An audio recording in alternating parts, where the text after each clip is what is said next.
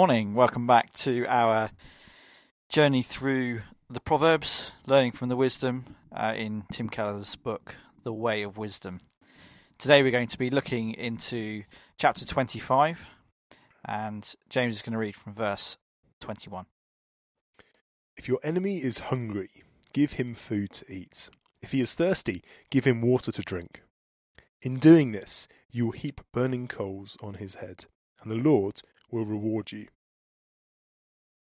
Continuing our mini series on anger, today looks at loving your enemy.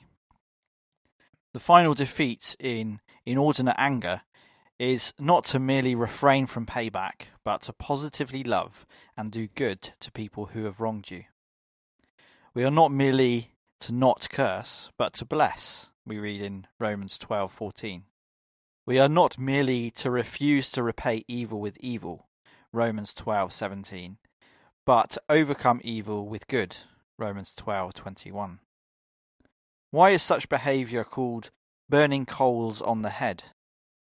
Our opponents may find our kindness towards them to be painful, as Javert finds Valjean's forgiveness unbearable in Dan Hubbard's favourite film ever, Les Mis.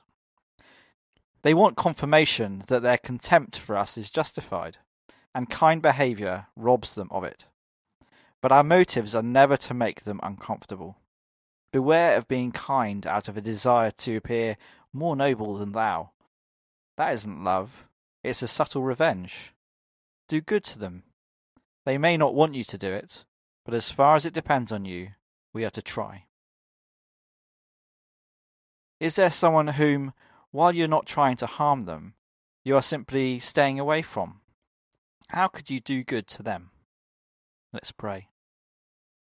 Lord, I confess that this is one of the most radical and hard directives in your word for me.